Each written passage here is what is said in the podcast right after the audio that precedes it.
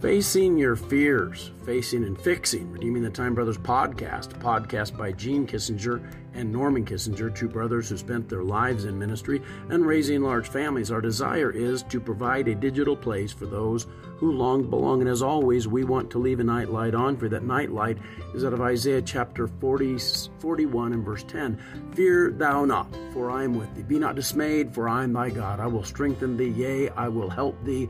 I will uphold thee with the right hand of my righteousness. What encouraging words from God to a, a people in captivity.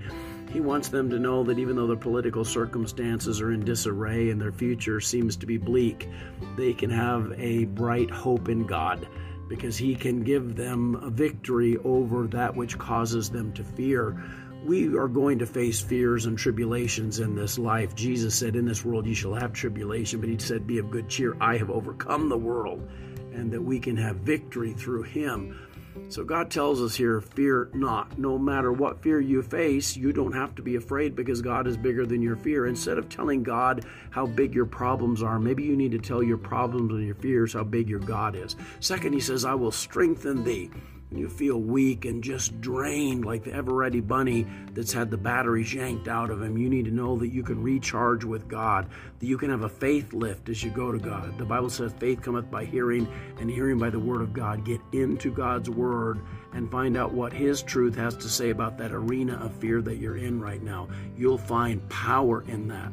And then the Lord declares, I will uphold thee with the right hand of my righteousness. That's a powerful image of God holding you up the the old story about footprints in the sand is uh, there are times that there's as a man looked back over his life that God and him it looked like they were walking together. And then at times it looked like there was only one set of footprints. And he asked God about it. And God said child that's those were the times that I carried you and God's going to uphold you with the right hand of His righteousness. I don't care how bad the situation is, God's not going to be dismayed by it or distressed by it.